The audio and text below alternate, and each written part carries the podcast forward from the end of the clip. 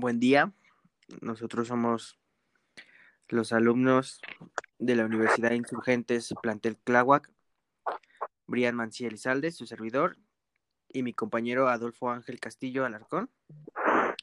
Y hoy les hablaremos sobre los medios de comunicación procesal. A continuación, mi compañero Adolfo Ángel Castillo les explicará acerca del tema. Bien, comenzaremos con el concepto de los medios de comunicación procesal. Este son los instrumentos que se utilizan los órganos jurisdiccionales para que las partes, terceros o incluso otros órganos se enteren de alguna determinación que han tomado. Estos se clasifican en los medios de comunicación de los tribunales entre sí. Este se divide en tres, que el primero es el suplicator, que es cuando una autoridad del inferior grado solicita datos o informes a una autoridad de mayor grado. El 2 es el despacho, que es el medio de comunicación por el cual una autoridad de grado superior informa, transmite u ordena alguna disposición a una autoridad inferior. Y el exhorto, que es el medio entre las autoridades judiciales de igual jerarquía que emite cuando una, alguna diligencia deba practicarse en algún lugar distinto al juicio. Tenemos otro que es el medio de comunicación de los tribunales con autoridades no judiciales, que el primero es el oficio, es el medio entre una autoridad judicial y una autoridad no judicial.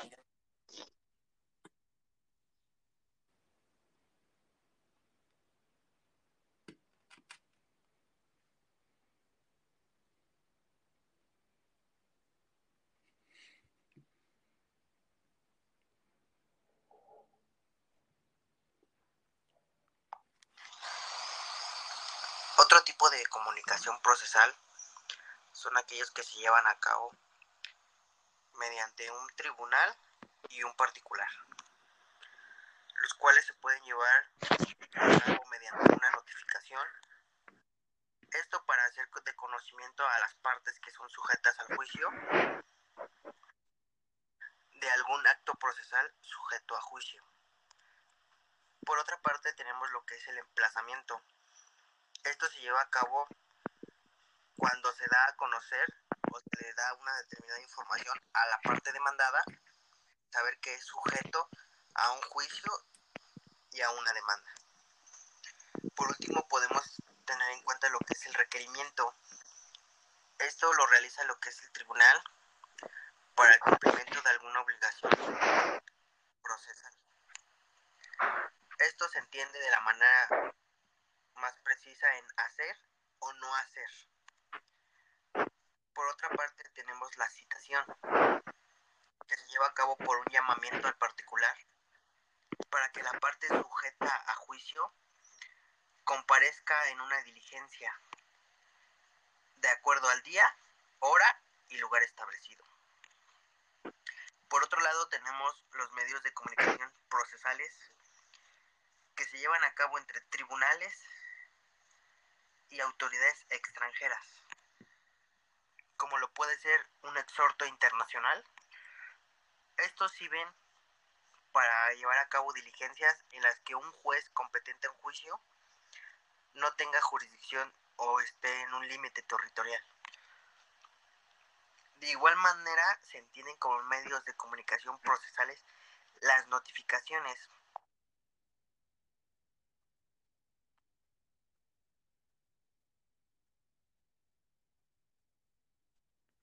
a cabo directamente con el interesado en un domicilio previamente señalado por la parte.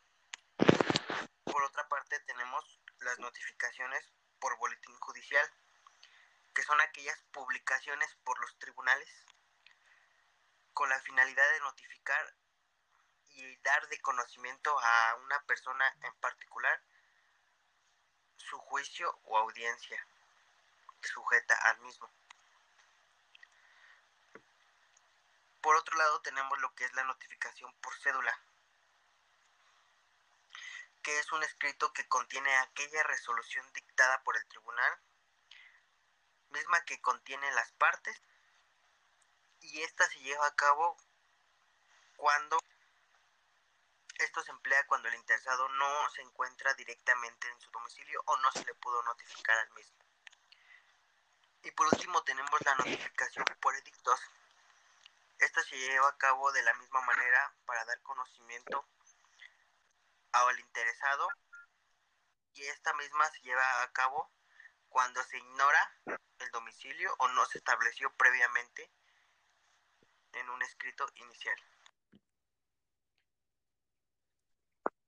Bueno, esperemos que les haya eh, quedado un poco más claro acerca de lo que son los medios de comunicación procesal y a continuación mi compañero Ángel les dará una breve explicación más a fondo de lo que son estos medios de comunicación. Muy bien. En los medios de comunicación procesal, en la vida cotidiana los podemos ejemplificar con un decreto precluido en un derecho en contra de la parte toda vez que no se ha manifestado a tiempo al respecto y por esto se le, le pide la autoridad a la parte que se manifieste a lo que su derecho convenga para poder responder así ante un juicio o ante una situación por la cual se le está haciendo un requerimiento.